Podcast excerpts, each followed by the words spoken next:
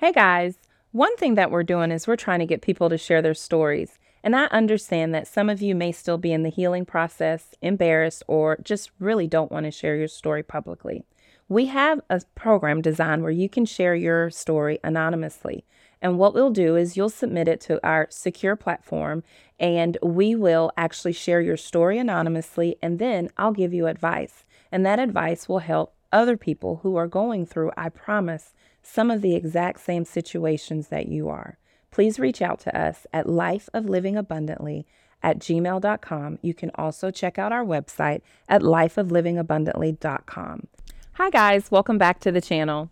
Today, I want to talk to you guys about a question that I very often get. How do I help my brother, sister, friend, or someone who is going through this situation?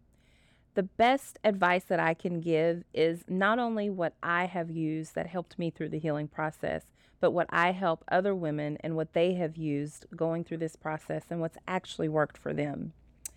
So, the first thing is, and I know you guys have heard me talk about it, is journaling.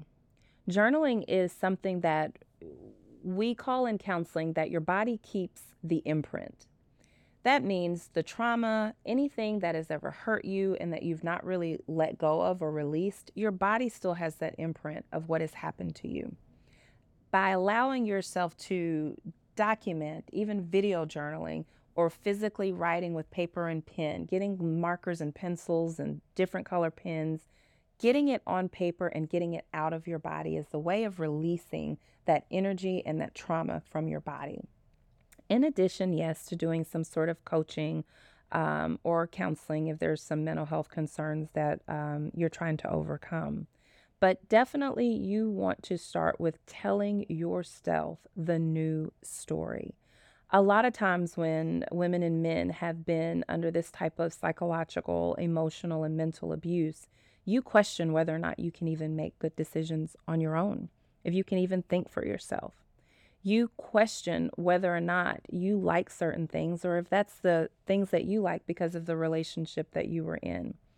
And when I say relationships, it's interpersonal relationships is mostly what I speak of as a husband, a boyfriend, a girlfriend. But remember, this happens in the workplace.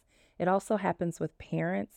And most low key, it happens in our churches where this type of abuse is something that people use to um, control someone.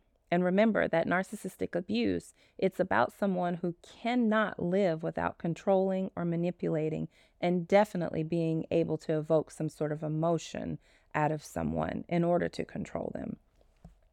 Um, the next thing is, um, sounds kind of corny, but there's yoga. There is tons of yoga out there um, on YouTube. And at the the amount of knowledge that is available today use it.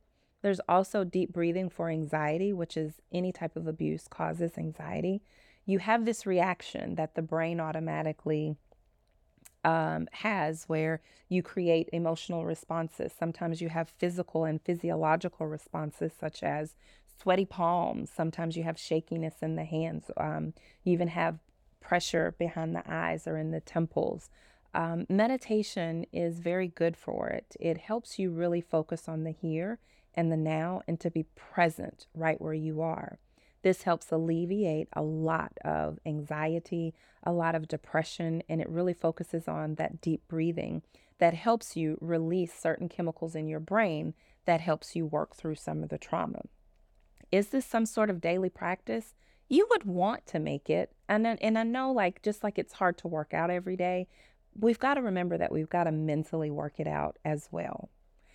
Another tip is that if you're trying to help someone um, get through this, you want to advise them to journal, video journal if possible, focus on some yoga, meditation, um, and then some counseling or some coaching. Today, I met with um, a friend where she was asking, How do I support my sister? Like, what do I do so that I can support my sister?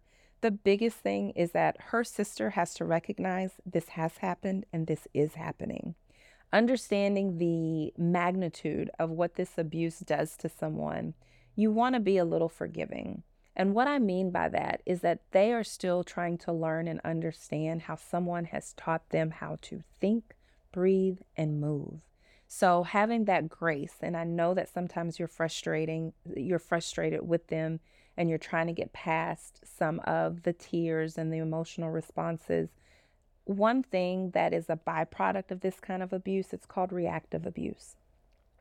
So when you see the other person is instigating or irritating the person to a point, as my friend said, like she just wants to react or respond to what he's saying and doing, that is exactly what they're wanting you to do.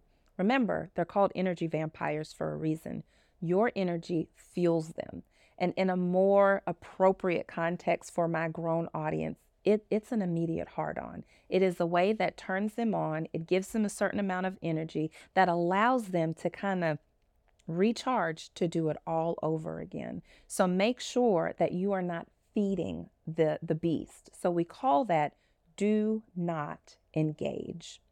Anytime you engage, it doesn't matter if you accidentally spell the backwards that person is going to use that energy and they're going to expel some sort of long dialogue or something that makes you feel like you have to respond back to them. You do not. You do not. We're going to be doing further episodes that really helps women who have children sometimes with narcissists. And that's when you really feel hopeless and you feel stuck and you feel like you have nowhere to turn. There is hope. The commitment and the journey, it is long and it does require some work, but that work starts with you and it starts within.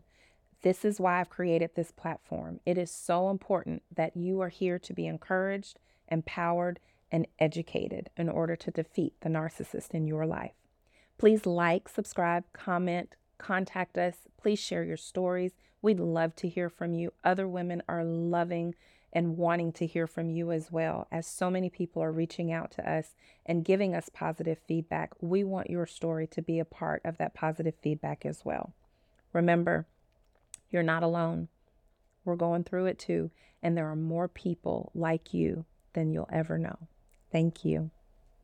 Hi, guys. Thank you for enjoying that episode with us.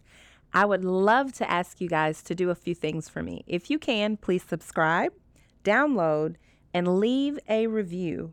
And if it is on your heart, please share an episode with anybody who may come to mind so that we can get this positive message out to those who need to receive it.